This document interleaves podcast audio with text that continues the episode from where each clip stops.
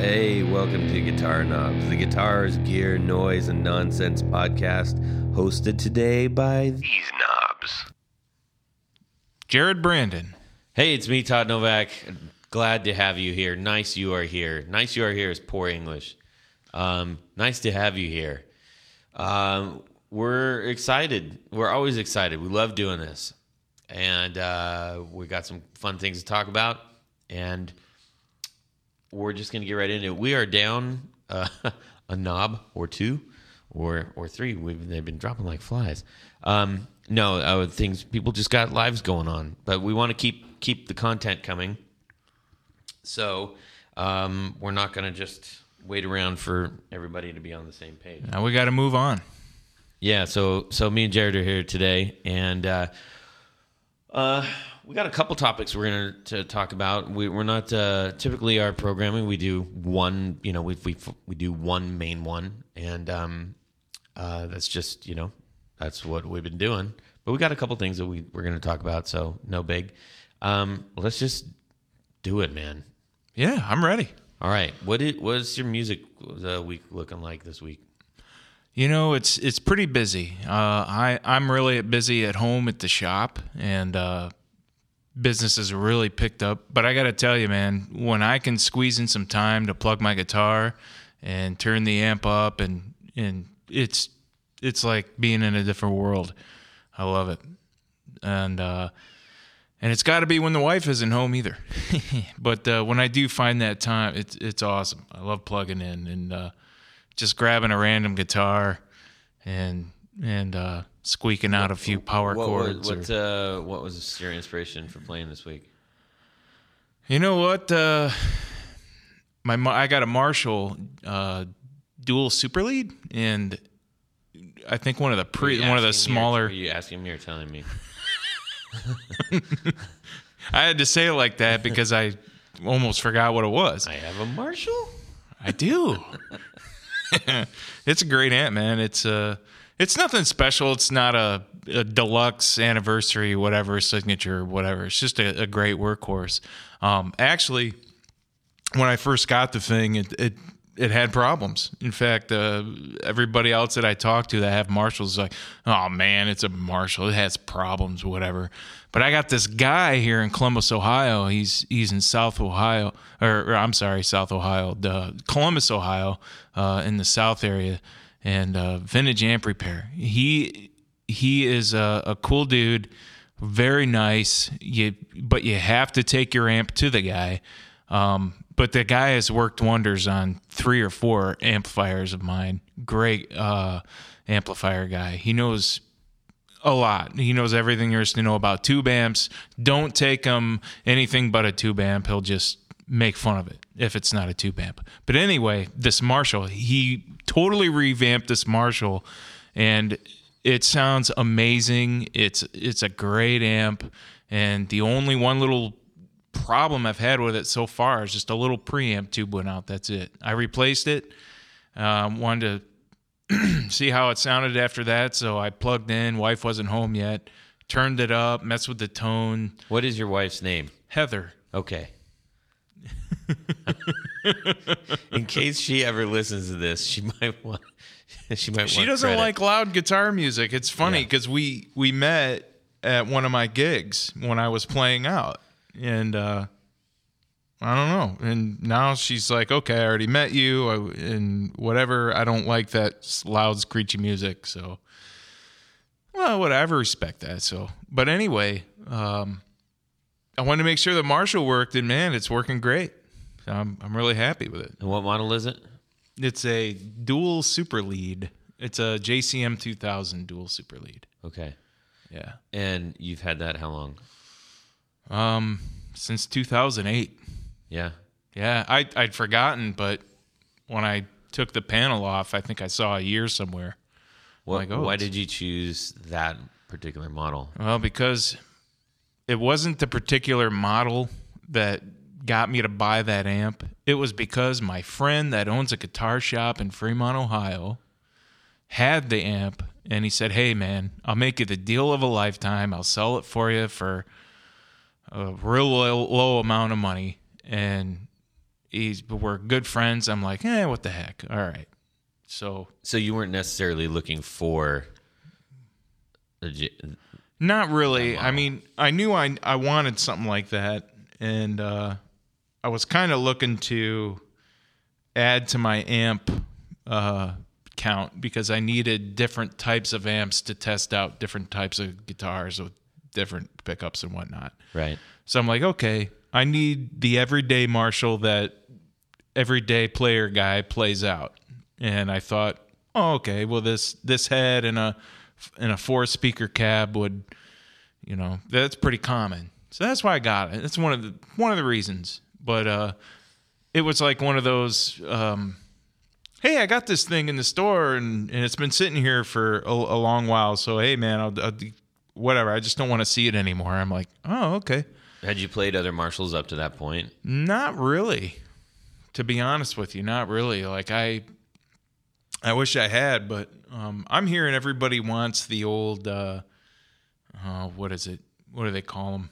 The the stuff from the ear the late 60s that Hendrix had, the plexis. Oh yeah, yeah. Those are really, you know, people really want those. Cuz they're it's old technology. What is Yeah. it? Well, uh, wire to wire, point to Point to point. Yeah. yeah. But uh, no, this this dual super lead that I have, it's not stock because I had amp uh, the amp fella, um, and I forgot his name. I apologize. I, I had him work on it, and he just any amp that I get back from this guy is is solid. And if it's not, he makes it he makes it solid with with no charge. Um, I haven't talked to him in a long time because he did a really good job on my amps, so I haven't needed to call him. But uh, anyway, yeah. After all that, that's what's going on with me. How about you, man? Well, um, let's see. Well, we just got a new interface here. We got uh, our old interface took a crap, and um, our USB interface that we record out of here. So I had to go on the hunt for a new one, and I was a little worried because I've been spending a lot of money on guitar stuff um, and guitar knob stuff. Like, Right. You know, we don't, guys, we don't get a dime for this. No. And that doesn't mean we're doing it wrong. It's that we're still growing, and you, it's it's pretty much impossible to get you know any kind of uh, return on your investment after unless you uh, your numbers are you know through the roof. So, um, and, and honestly, that's not what it's about. I if I we never make a dime out of this, I I don't care. That's not that's not what I'm doing it for, and uh, that's not uh, that's not wh- why. Uh, that's not the impetus for for this show, uh, and which some people scratch their head at because there's other dudes that are you know doing podcasts like I mean, you know like Joe Rogan, Mark Maron, et cetera, et cetera. Like th- those guys are killing it, you know, but they have a different format, they have a different audience, and they have access to much more. It's like, yeah, whatever, it's cool. Yeah, I think Mark Maron's been popular since what the '80s, early '90s or something. Yeah, his anyway. show's been on for like seven years. Seven. Yeah, his almost- podcast I mean, it's alone. Yeah, fantastic. he's been doing stand up. I love his show. And Mark Maron, if you're listening, He plays Telecaster guitars, by the way. he he he's got a he's got a bunch of guitars. Yeah. and uh, yeah, it's uh it's funny because I was listening to the show and you know he always plays around with it and uh, I think we might just send him send him a, a shirt or something. So be looking for that, Mark Yeah. because you know obviously he's listening, right? I mean, I sent Um, I sent him an email uh, about five years ago about I said, "Hey man, I'll, I'll build you some tele pickups or whatever." And I didn't get a response back, but I'm I'm thinking that those e- if you send him an email, I'm thinking he's got people that read the emails. Yeah, sure or, he's got I some assistant stuff going on. um, anyhow, so uh, we had to get a new Behringer, or we had to get a new Behringer. Uh, Cat's out of the bag. We had to get a new uh, interface, and I was worried because we need a four uh, four input interface, and I, you know, I think like most guys, I researched the crap out of everything. um, not because I'm worried about stuff. I just want to make sure that I really only have to do it once. Right. And I also know that that's how I gain a huge amount of knowledge. Um, so I knew that with a four input USB interface, uh, it was gonna it was gonna be expensive, or at least more expensive more expensive than I would want. And I kind of view these things as like, you know, like buffer pedals or volume pedals or something like that. Where you're just like, oh, man, I don't want to put money into that because it's just it's just a thing. Or an EQ pedal, like really, yeah, I know I need it, I know I want it, but I'd much rather get a you know a, a, a new fuzz or something like that instead, Yeah, something that's fun. yeah.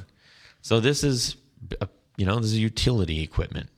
Um, and I was when I had checked previously because I knew that our current interface was on the Fritz. We had a, um, an M Audio, an older one, I guess. I say I guess because they didn't bu- they didn't update any of the new drivers. Um, and typically you don't have to use drivers on a Mac, so there that tells you something. Right on. Um, so I knew that we were probably looking up into the, you know pushing three hundred bucks, and I just did not want to do that. Um, fortunately, I found uh, a pretty sweet interface. I am very very happy with this. Um, I landed on a Behringer, which here's the thing: as soon as you say Behringer in the guitar world, you're like, crappy pedals. I, I mean, you know, they they do they take care of business. Yeah, you know, they're. I think they got a bad rep because they kind of fall apart a little bit, you know, and you know, not all of them. Not saying all of them, and I'm sure people out there have Behringers that they really love, and they fit a price point, so they have their purpose for sure. I get that. Um, but I was worried about like you know, hey, if I drop a hundred plus, you know, almost two hundred bucks on an interface, and it's a Behringer interface, and if it's the same Behringer that makes the like plastic pedals, I'm in trouble if anything goes wrong, and that's wasted money. Um, but I gotta say, this thing's built like a tank. This is awesome. I'm very, very happy with it. Uh, it's a four input uh, interface, and it's loaded with all kinds of cool outputs on the back. Um, it is the Behringer U, that's the letter U, dash Phoria, P H O R I A, UMC 404 HD. High definition. That's a hell of a name. Um, and uh, the I think maybe the coolest part about this, aside from the price and the and the the build on it, is excellent. Um, is that each of the channels have their own um, have their own preamp, um, and it it's called a, a Midas preamp. So uh, just that right there, and and every all the all of the um, reviews and stuff that I've been getting checking out before I, I did this is like great reviews all the way around. So I'm being exhaustive about this because if anybody is playing any instruments at home and they're going to their computer, guess what you got to have? Got to have a USB interface. That's correct. if you're recording anything into a computer, you, you pretty much need a USB interface. um, and so check it out. It was like a hundred bucks. I mean, that's that's ridiculous. You, I can. I mean, I, I bought my I bought a PreSonus a two a two input, and it was it was that much. Yeah. And this thing, this thing's out of control. I, I'm, I'm really, really lucky I found it. Um, cause you kind of have to dig for it. It's not one of those ones like if you go to, if you look up Guitar Center, it's like, eh, you're just going to get all the Focusrite and PreSonus and Right. everything, which those are cool. That's fine. Those are great machines. Um, but this one I'm really, really happy with. So I'm, I spent time doing that.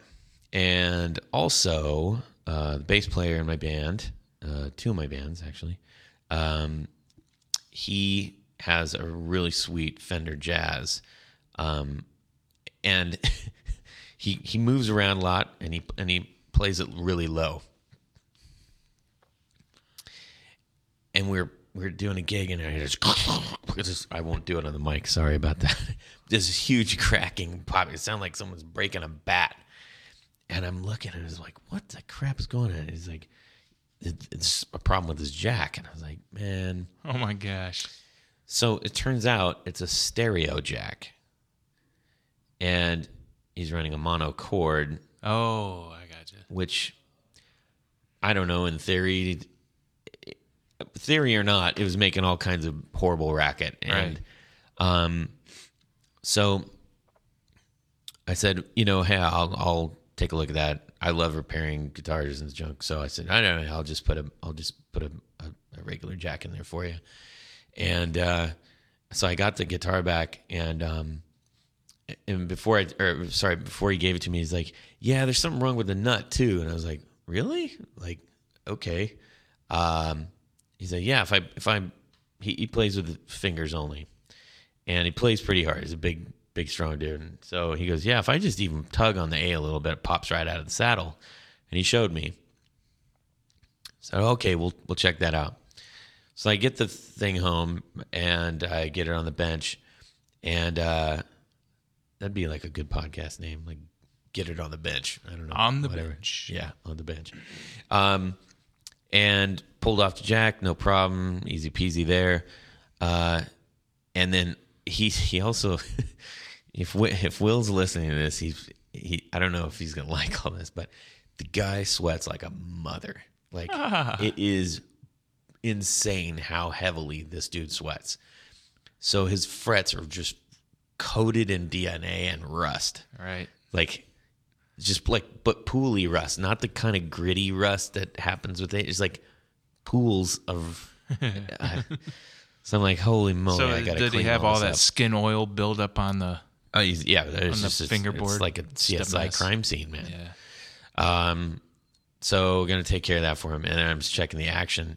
I've never seen a, a bass or a guitar with action this high. I could lit. I'm not even joking. I can put my finger in between the fretboard and the string. Me no likey that. Like, what the crap? Did he play with a slide or Um, No, It's it's crazy. His bass. he plays flat wounds. Um, and then I was checking out more, and, and one of the saddles is missing the the height adjustment screw. So he's got a piece of rolled up cardboard. Yeah, that's that's always the So first go to. This is like I'm like this is pretty sweet. Like I like guitars like that. Like I'm not knocking them at all. I think I think guitars with personality are fantastic. Hey, And that's this- what you use when uh, when your nut is is uh, your string dug into your nut on the top, and you that's what you do. You get yeah. you just chew up a piece of cardboard and stick it in there. Yeah. There's ways to get around things. So so anyways, that Well, let me ask you something. yeah. Now, you said it's a stereo jack. Yeah. Now, let me ask: Is there is there active pickups in that guitar? Yeah. That is not a stereo jack, my man. Well, it is That that is a switch. That when you plug in uh, the jack, that activates the battery power, and then when you unplug it, that extra lead is now that disconnects the battery power. I know this because I did the exact same thing Really? with one of yeah. When I was in a band about five or six years ago, my bass player had a jazz bass and it had active pickups in it. really And he's like, and he had the same problem. He he would just move around or whatever, and then would hear a you know that rackety, ugly sound. yeah. And he's like, "Oh man, my jack's messed up, man." And that's not how he sounds, by the way. He's a pretty intelligent dude, but I'm like, "Hey man, I'll fix it." You know, I do stuff and I work on things. So I took the bass home and and I took that out and I put a regular, you know, mono jack in there Yeah. you know, just a normal whatever. I gave it back and no problem, uh, no noise or anything. But he's like, "Hey, man, my I put like three batteries in this, and it just wore every single battery down." I'm like, "Oh, check that out." And I'm like, "Wait a minute, that extra prong on there uh, activates the battery." So when you pull the jack out, you know, it the battery goes, you know, it, it cuts off the it opens the uh, connection. So you don't wear the battery down. Interesting. Oh yeah. Well, that's weird because I was, I mean, I'm looking at the two online. There's a stereo jack and there's a mono jack. And they look. Okay, so I guess I got to research that a little bit more because I don't know. Maybe I'm talking I- about something no, different. That sounds but exactly that. that that's Yeah. it. Sounds very much to be the the, the case. it was just a really crappy jack too. So I got a Yeah, this is a Switchcraft one. I mean, it's a nice jack. yeah. I I replaced what what was there with a switchcraft. Yeah. Okay. Wired it the way it was supposed to be and and all was well after that but yeah i made a mistake i didn't know what that was for and and uh i lived and learned Yeah, interesting. Huh. Well, I'm glad I didn't do that, but I did. I I did order a new jack, so oh okay that's all. That's no big deal. They're only like two, two bucks, so right right I'll live. Um, okay, well, cool. So I'll have to figure out what exactly was the issue, and I'll have to replicate that. Um, another thing that he was doing that I, I, I said, hey, bro, you gotta not do this. Uh, he he was playing one of the uh, like a, a cable that was a, just a straight cable with uh, the the heavy uh, the heavy uh, shrink plastic uh, around the jack down about a couple inches so that it doesn't bend at the jack. right Well, he's playing it low, and that big giant lead coming out of the bottom is, you know, pressure up against his leg and stuff. Um, so I wonder if he either bent his cable or the prongs are just too loose now. So I got to replicate that. yeah So I told him, I'm like, dude, go get yourself a right angle cable. And uh, I recommended the rattlesnake cables. I personally use them. I love them. Um, and but you know, hey, whatever. Not endorsed, not affiliated. just just happens to be one that we like. But um, uh, so let's see. So I'm doing that, and then I got to replace the bridge. Uh, not the bridge. Sorry, the the nut. The curious thing is, uh, with with nut replacement. Uh, so I'm going to put a TUSQ nut in there nice um, from GraphTech. And the, the thing is, though, is that with uh, with the guitars, you have a much wider range. So if you have to fudge something or you got to do your own, there's a, there's a lot more options. When it comes to the jazz bass, it's like there's a pretty specific um, size requirements there. Yeah. Um, and even to get just a slat, like a like a, a one that isn't notched or anything like that, there's not a lot of wiggle room uh, as far as size. So it needs to be, you know, if it's too long, it's cool. I can shorten it back up as long as it's not notched. But the width of it, if the width is off, you you know, that can be problematic. You can always shave these things down. It's just if you don't have to, that's great. It's also curved, which that's fine. I can deal with that. What I needed though is I needed extra height on the actual nut. I need to keep the action where it currently is, and that's the factory nut. He likes the action there, so I want to keep that action, but it's like I need the I need the the walls uh, in between in between the strings to be higher so it doesn't pop out right right. And it's not a you know it doesn't have like a locking nut on the on it or anything. It's just you know it's actually really small if you think about like the heft of a bass right. So and you know uh what i've learned about nuts on uh, boy i don't know if i want to know that. Oh, woo. Anyway, uh, when you replace, if if anybody out there has never replaced a nut on their guitar before, and you do that with another bone husk or whatever you're going to use, you only want to use a teeny tiny little bit of glue, yeah. just a tiny bit of glue, because you diluted right. So Yeah. just enough to keep that thing on there secure. Um, so that's just a little tip for you. yeah um No, for sure. That that's um, that's what I did on the on the last one. That was that actually the very first actual um, for a for someone besides myself fix that I had to do on a guitar was replacing a nut. And I was like, sweet, I can do that. And I was like, oh my gosh, I don't know how to do this. You know, it it looks really I, fi- I figured it out. but it's if you're If you do it wrong, you're, you're it's, right. it's gonna come off. I've never done it, but I've talked to luthiers and people that run guitar shops, and I know that I'm probably gonna if I decide to make one that's not even cut yet, I'm gonna get plenty of material because Yeah. I'm I'm gonna plan on making a mistake once or twice. Yeah. You know, Yeah, I the thing that was uh, uh, at one point I was like, oh, you know, maybe I should get like a brass one or something like that, Mm-hmm. or um, you know, a, a metal, something metal, uh, like a roller ana- nut or something. or something like that. Yeah. But I was suspicious as how that would set, like with glue. Mm-hmm. Um, I'm not a glue expert. I think you screw those in. I'm pretty sure there's little they, Yeah. they come with tiny little screws.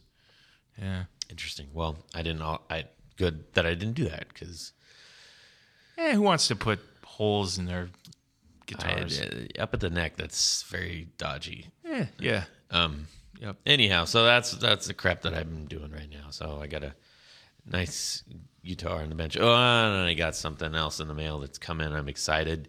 Um, more more information on that soon. And let me add one more thing about the jack situation and how it became loose. And it's a it's a good thing that that that happened.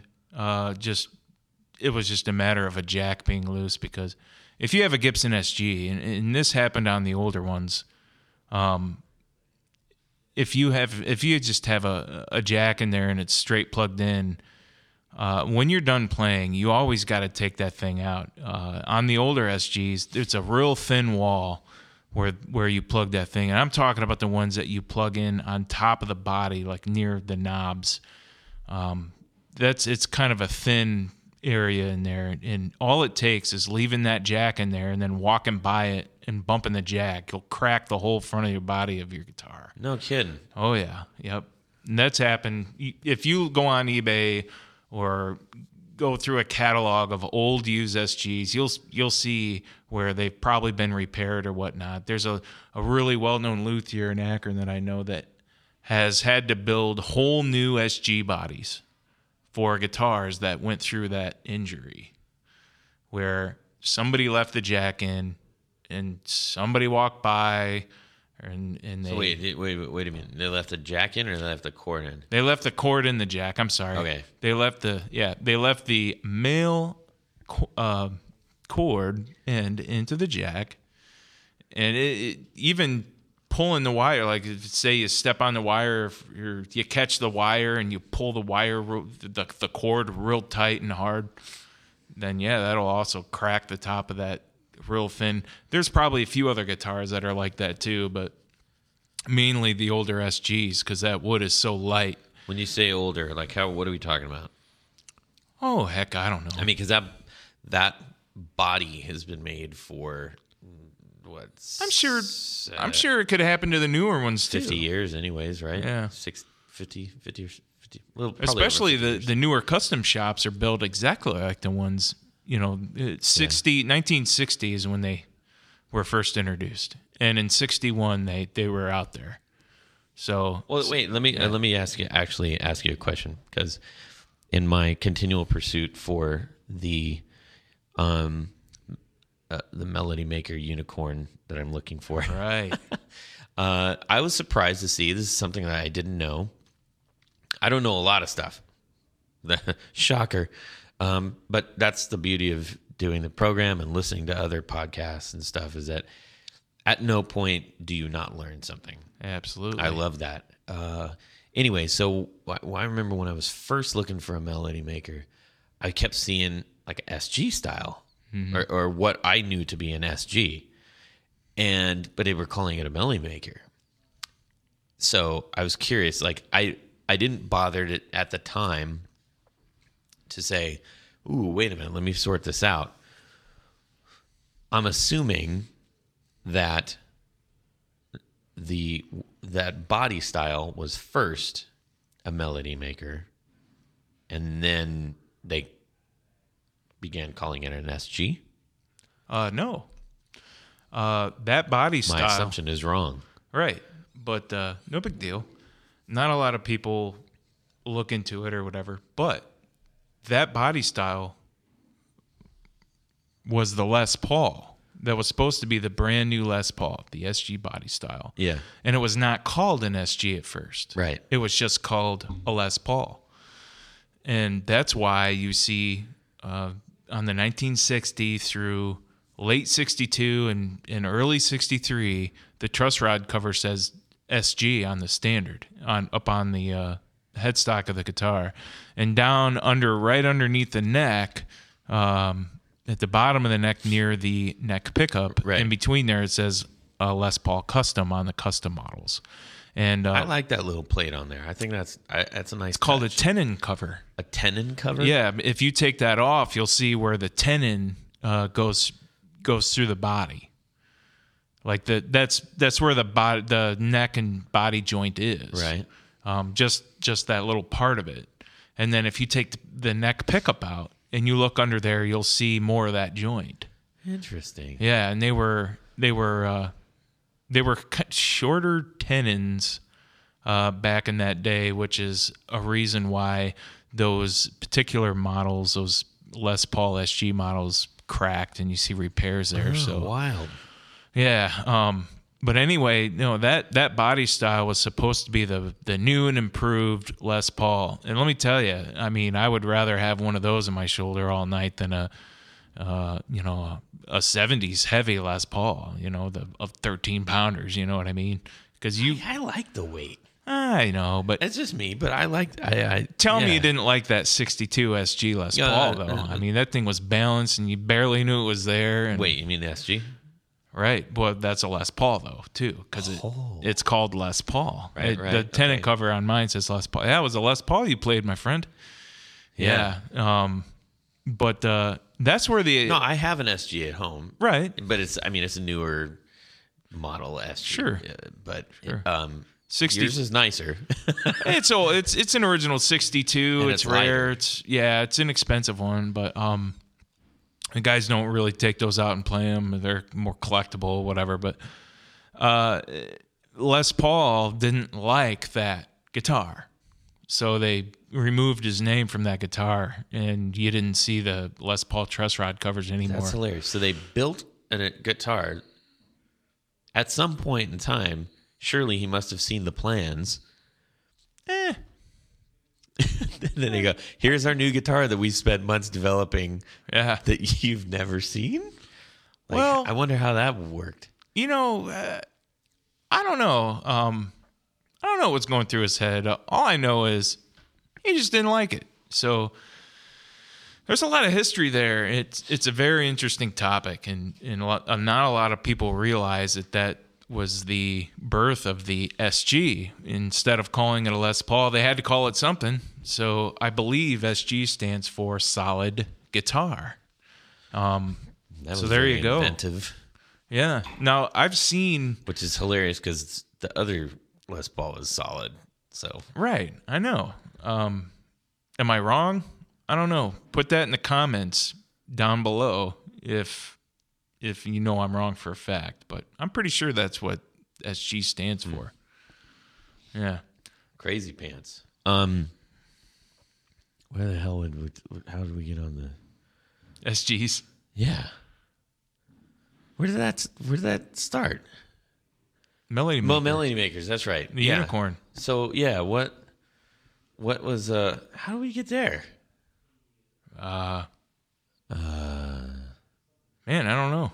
You were talking your never-ending search for the melody make your unicorn melody Yeah, maker. I'm trying to think of what prompted that. I guess it really doesn't matter. We're here. Uh, so yeah, I, I'm curious as to why the Melody Maker, where I've where I've seen, um, I mean, unless I was dreaming at some point in time. Well, Joan Jett uses a melody ma- melody maker. Yeah, but it's it's not an SG body. Ah, there's one. So Right, it's it's, like smaller- okay, got it. here is what I've been talking about. I imagine she went to that because it's a lighter guitar. It's a 70. It's called a melody maker, but it is a um it's so it's kind of like an Esquire. It's like a Telecaster Esquire, yeah. except it's an SG body. Te- by Right. Teles by by Telecaster Squire, what I mean is um it's just a single pickup. Right. It's it's single not coil there's pickup not in a the lot rear. to that pickup at all, and I'll tell you exactly if, what it is. It's just a larger plastic bobbin with wire on it, and a humbucker bar magnet goes up through the center of that. So it's it's not a P90, uh, but it works like a P90, but it it doesn't have uh, the same sound as a P90. It's it's gonna have more of a oh, I would say more of a Stratocaster ish. In between Stratocaster and P90, that's where it's at. But anyway, um, those guitars I think were their less expensive models because it had less hardware on it. There's Um, some with two pickups though. yeah, I think there are. I'm, but I mean, I'm looking at one on the. there was a lot less um, labor and parts in those pickups. So basically, it was just a a lower end model, lower. I think it was more of a beginners type, but the real early, yeah, the the real early ones, uh, I, That's- I believe, were for your beginner kids. 66 looks like those came out. Yeah. Yeah, those are uh, really nice guitars. You know, especially Oh, yeah, for a see- beginner. That well, they're nice now in retrospect Yeah, because but- because of when they were made, how they're made. They're they actually have- great guitars, custom colors and They have the uh, the tremolo. The yeah, right, but they all but they also have uh, the um, Melody Maker style headstock, right, not the traditional sort of semi horny- semi yeah. tulip right. um, one that's like With the mine. points on the Yeah. end. Yeah. Um, curious. Well, like I said, it's they had a lot less labor intensive work into those guitars, although they had some really cool finishes. See, that's what I don't understand because it the SG body's got all kinds of bevels on it and stuff. That looks like it's far more intensive, especially when you look at a regular slab melody maker, like a single cutaway. Right. Like I just for the record, I want a double cutaway, like the the Joan Jett style one with the elongated body in the back and blah blah blah blah blah. But when you're looking at these these SGs that, that we were just talking about, I mean it's it's an SG body.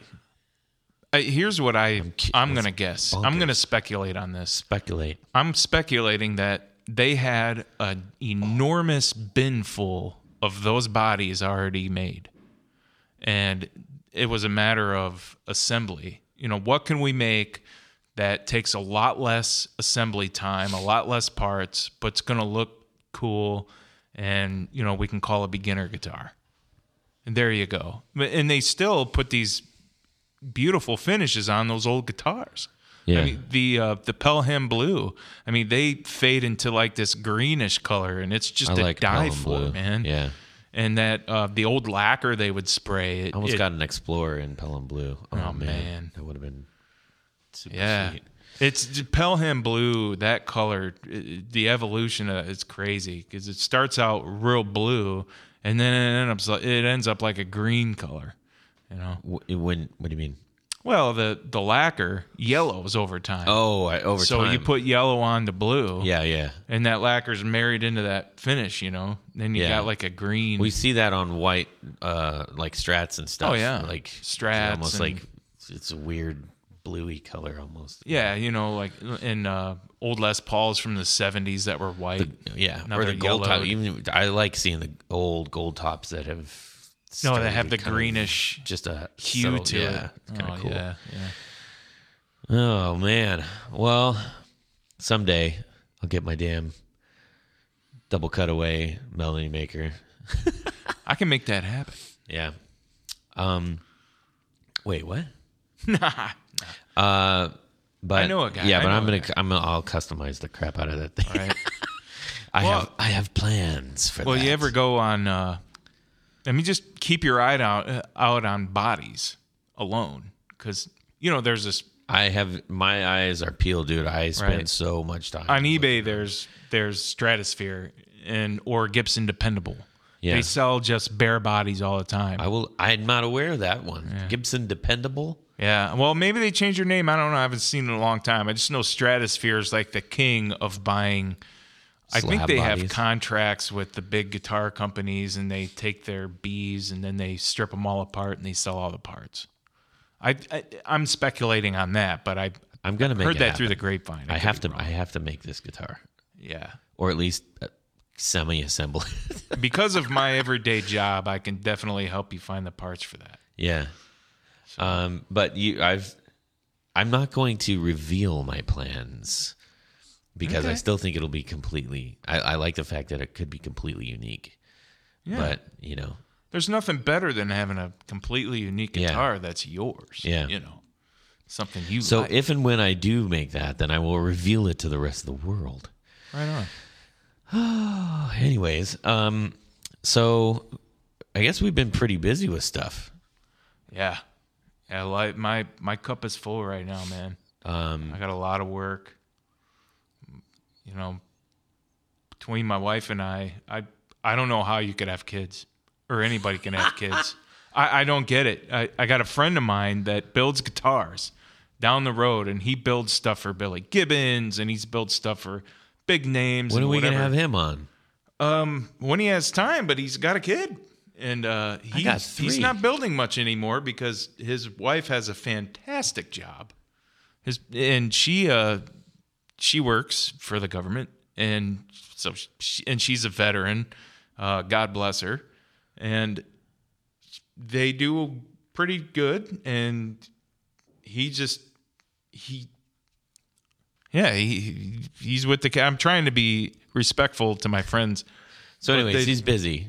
He's he busy with the kid all the time, and he can't work on guitars anymore. I feel bad for him, you Yeah. know, because I I know he's got a long list of stuff he's got to do, and so I was just making the comment, like I I don't know how you you parents out there can find time to work and do all this other stuff, and it's it's a, a heck of a balance. So if you could balance it out, well, I mean, gosh, I, I don't know how I could, because You just do. we're busy as it is right now. And I mean, we go to football games and we, my wife does, she exercises three times a week and, and I'm always working on guitar pickups and trying to fill in orders. And I mean, while last summer was slow and now the football season is around and because of my wife, I love sports now.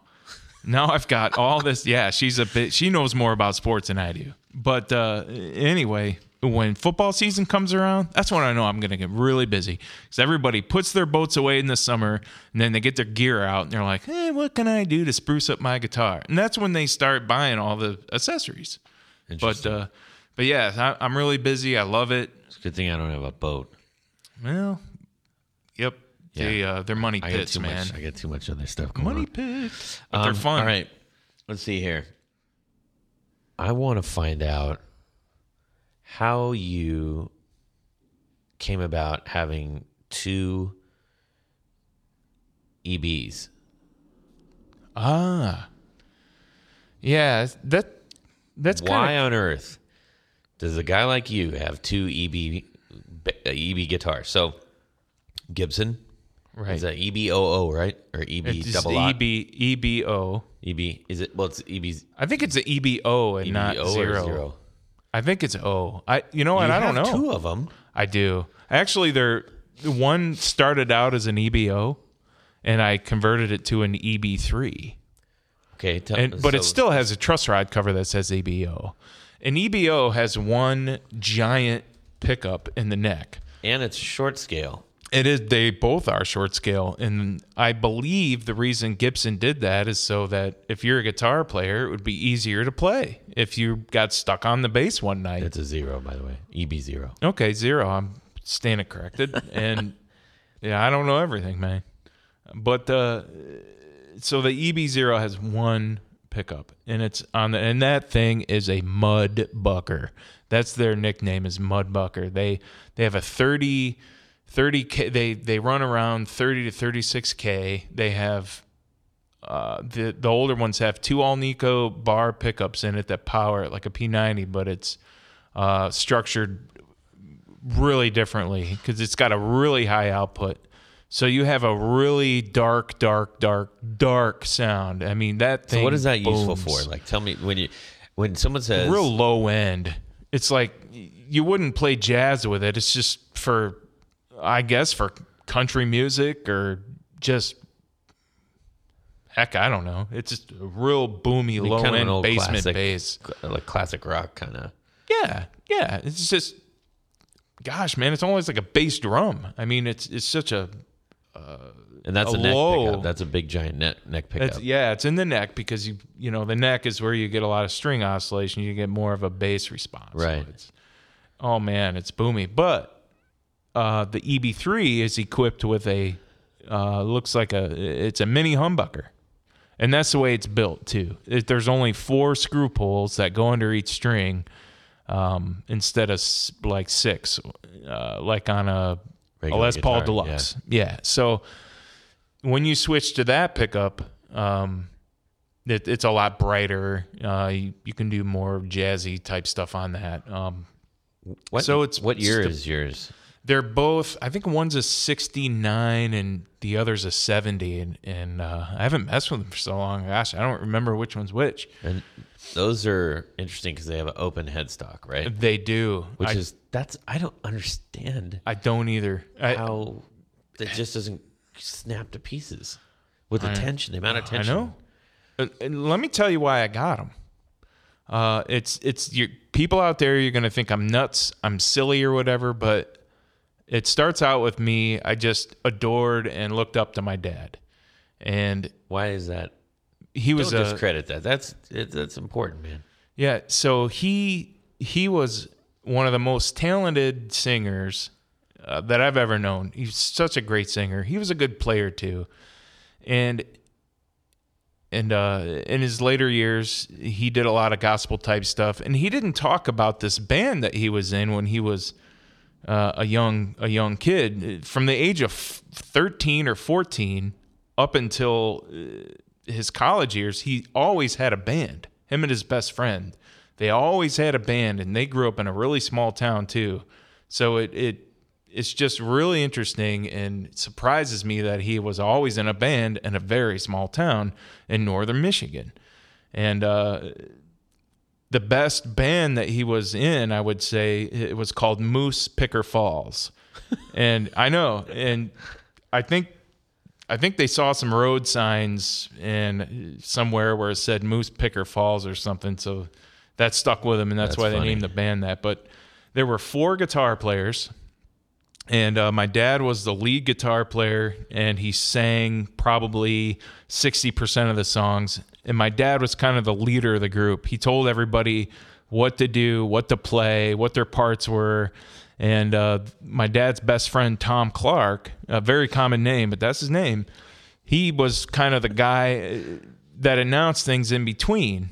And the way the gigs went back then is you started out with a, uh, I don't know, kind of like a introductory song. You know, it, there were no words to it. It was just a, and then it, towards the end of that little ditty or whatever it was, Tom would say, "Hey, welcome to Moose Picker Falls, and we're gonna play some songs for you tonight." And That's what da-da-da-da-da." Oasis does. They they do. Yeah, that's Um, what they did. Back I can't the say the days. word. I don't want to say the word because we got a clean thing, but it's effing in the bushes. Yeah, And they, put- they as soon as that comes on, it's like a little it's like trademark. everything goes mental. I love that. and then when it was break time, they would play a break time song. Like they would do a, a How do they do Boots time? Randolph yakety sax, and my dad would play the the Wait, break time. What does that you know when they went on a break. How are they playing if they're on a break? No, it, before break time, they would play this song. Oh, okay. and I that was their song that they played before they went to break, like their first set. They would, ha- I mean, it was a very structured gig and very organized. Jeez. They made a lot of money back then for, gosh, where they were and what they did. Yeah. So I really looked up to my dad. So this band, I called these guys that are still alive, which is Tom Clark. I'm very close with him, Yeah. and the bass player Don, and uh, the drummer that played with them, I got these guys together and we did a show at an alumni at my dad's old high school. And basically, the whole town knew who this band was. And uh, getting that band together was one of the coolest things that I've ever done eh, because it meant the world to me. And of course, being a, a guitar gear guy and and a knob, man, I, I wanted to know what they were. I'd look at the old pictures. I'd want to know what their equipment was. They all had uh, Showmans, Fender Showman amps, and my dad had a dual Showman reverb. He had the the two JBLs. Um, the other guys had single JBLs, and uh, the bass player had a, a Fender Bassman, and he had an EBO. So for this show, I thought I'm going to try to get some of this cool old equipment to do this one time alumni party concert to try to, you know, I don't know, make it the way it was 40 some years ago. So I did that. And the EBO was part, I just, I thought, eh, I'll just sell this stuff when I'm done. And, and I did sell some of it. But the EBOs I just kind of kept around because those were kind of project guitars. And, uh, actually I've got a niece that's a really good on the bass. So instead of just selling the the basses, I think I'll just will all that stuff to her. but uh, she doesn't know that yet, but uh, she may know now. But yeah, That's so interesting. But you're a big dude. We've said that a few times. And I remember seeing, you know, your array of guitars and I saw these two EB zeros. Um, and interestingly enough, it's so weird. Okay. Well, eh, let me. So interestingly enough, I'm looking at these, and we had just done an episode where uh, Jay Donovan was talking talking about his EBO. He's a little guy. He's got little bitty baby hands. we loved you, Jay. Um, and um, I could see him playing, but I'm like, dude, you're a flipping mountain. and This is the tiniest bass I you could buy. it'll look like a guitar on me. Oh yeah. Yeah, Uh, so I just struck that. It just struck me as funny. It's like, and then to have two of them, right. which you know, whatever. But so the interesting thing I was going to say is that the first EB zero uh, that was made, I think it was 1959. Maybe I think maybe it It was was a Melody Maker body. Yeah, the double SG. cutaway. What the? No, not the SG. They're No? They're but no. Oh, you're right. like- you're right. It's it was big different. full body double cutaway, like proper yeah, Melody Maker Yep. body, Yep. and it had banjo tuners on it, which I th- I love. I th- I like banjo tuners and I like reverse headstocks. I like both those things. Gibson came out with a lot of really awesome stuff in the late '50s, Yeah, and uh, including the Explorer and the V. it's just weird. Like, why? How hard was it to just figure out how to make something singular? You know what I mean? Like, make up. Okay, what is a melody maker? Apparently, it's five different guitars. right. What is an SG? Apparently, it's a melody maker. Nope, nope, nope. Apparently, it's a Les Paul. Oh, wait a minute. Nope, nope, no. It's like, what the hell? Yeah, they their idea was how many products can How we many come out beers are with? those guys drinking during the day? Gee, Right. Christmas. How many how many products can can we come up with with all these parts that we have? the- You know, it's just but they could they would ex, they would actually extend their like like the the the I guess the spreadsheets and stuff must have looked horrifying back. then. Like- It was I'm all done on feel like, paper and pencil you- or well, typewriter, Yeah, but how you know? how did you keep track of that?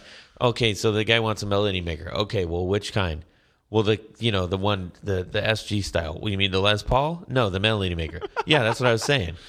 So the SG? No, no, no, no, no.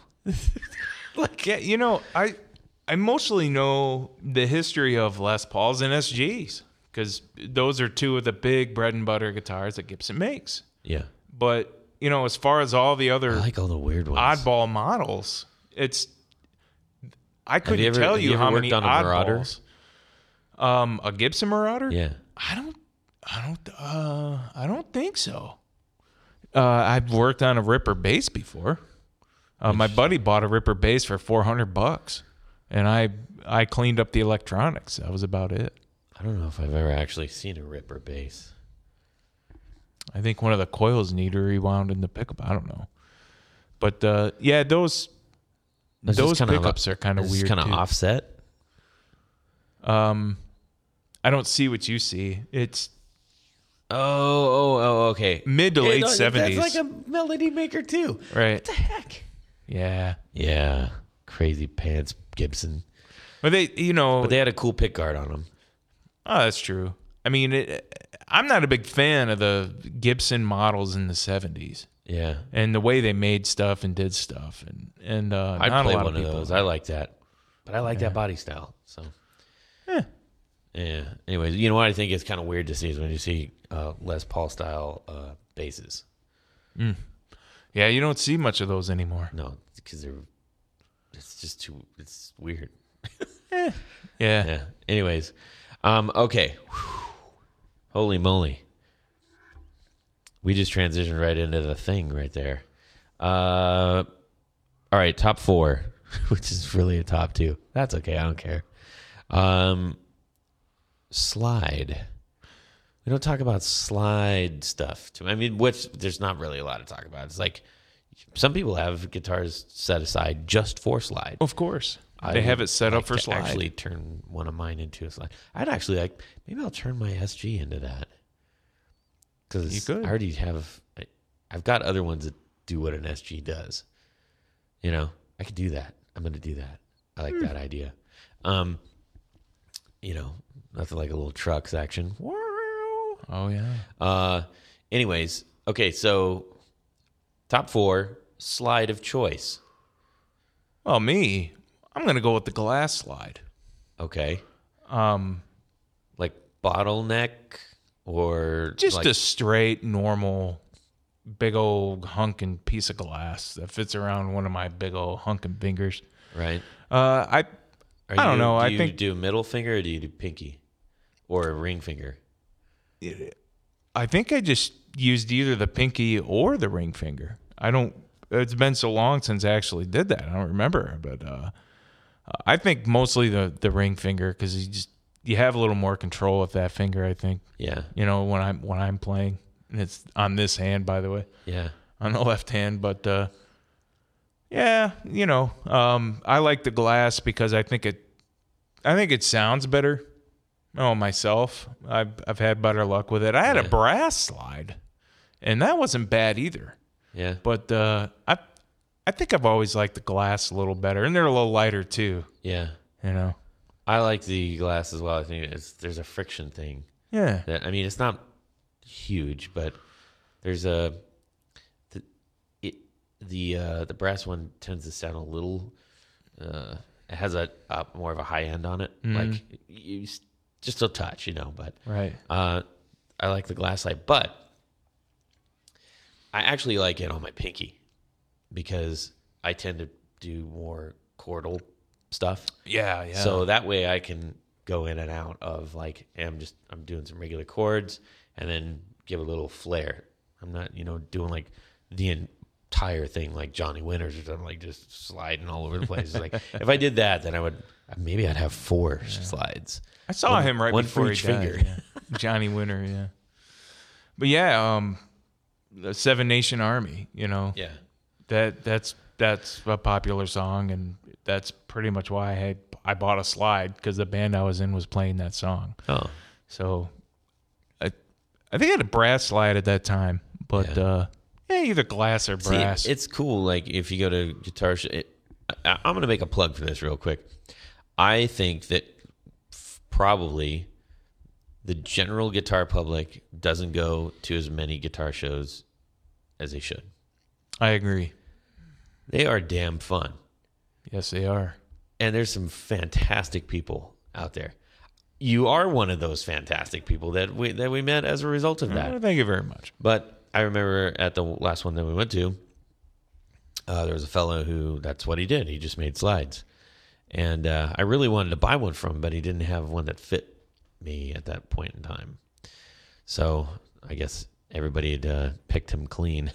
Right. Did But- you did you see the pick guy there as well? He makes picks. no, He lives in Pickerington. but like, uh, does he really? he really does. oh, that's funny. Yeah. So you do them out of stone, or He does them out of different material, man. I can't get on board with the stone ones. I'm sure they're awesome. We got to get them in here, I just I play hard, right? and I and I do all you know all six or none, baby. And I can't figure out how a stone pick's gonna not go flying. Yeah, I loved I Finn. flex. I started out when I was a kid. as- Really? I started out with Finn because that's what my dad played. Oh. But he only played acoustic guitar at that point. That's probably Yeah. why. But uh, well, as I got older and, and better and more proficient, I, I started just I hated breaking the darn things. So I just went with medium, and then I ended up getting the the the orange tortise or Yeah. whatever the crap they're called. Tortex. Yeah, yeah. I just buy bags of them at a time because you know they end up in the couch and in the dryer, and Yeah. eh, you know, and you have a pile on your dresser, then you have them on the dryer. Yeah. That's where I get my picks at. But, I think if I was a like super shredder, like uh you know, somebody who's doing like giants, you know, just sweeps all day long and Yeah. you know, doing, you know, like eight string arc arc you know, arpeggios is I know a guy like like that. Then having a really, really focused, very thick, Yeah. very hard pick would be amazing. Yeah, this a fella, uh, my buddy Justin, he plays like that, does harmonics and and does the uh, arpeggio. He, he's just a fine player, and he's he's very technical and very good. How he he doesn't just sloppily do it; he does it very well. Yeah. And he said, "Hey, man, you got to get a really thick pick like this, and this is the picking technique that you want to use. You want your two, your index and your thumb, and a little bit of your middle. And I may have forgotten exactly what he said, but he said you got to control Did it like this. and- inverted, like the inverted. I hand, think like so. I, I don't Friedman remember. and, uh, I don't. I don't remember exactly how, Yeah. but he's Yeah, he- you're he's really you are making the sign of the the inverted. the, inverted internet shredder sweep guy. Well, Yeah. he's this Which was is- before internet actually when he showed me all this stuff. It was Yeah. you know 20 years ago, but he's still a great player and and uh well, two yeah, really he uses a really thick pick. was uh, was Marty Friedman and Vernon Reid. Mm-hmm. Remember the first time I watched those guys, I was like, "What the hell are they doing with their picking hand?" Anyways, that ain't me. Uh, but whatever If you, that's how you do it, cool, man. We went from slides to picks. Um, okay, we're gonna wrap this crap up.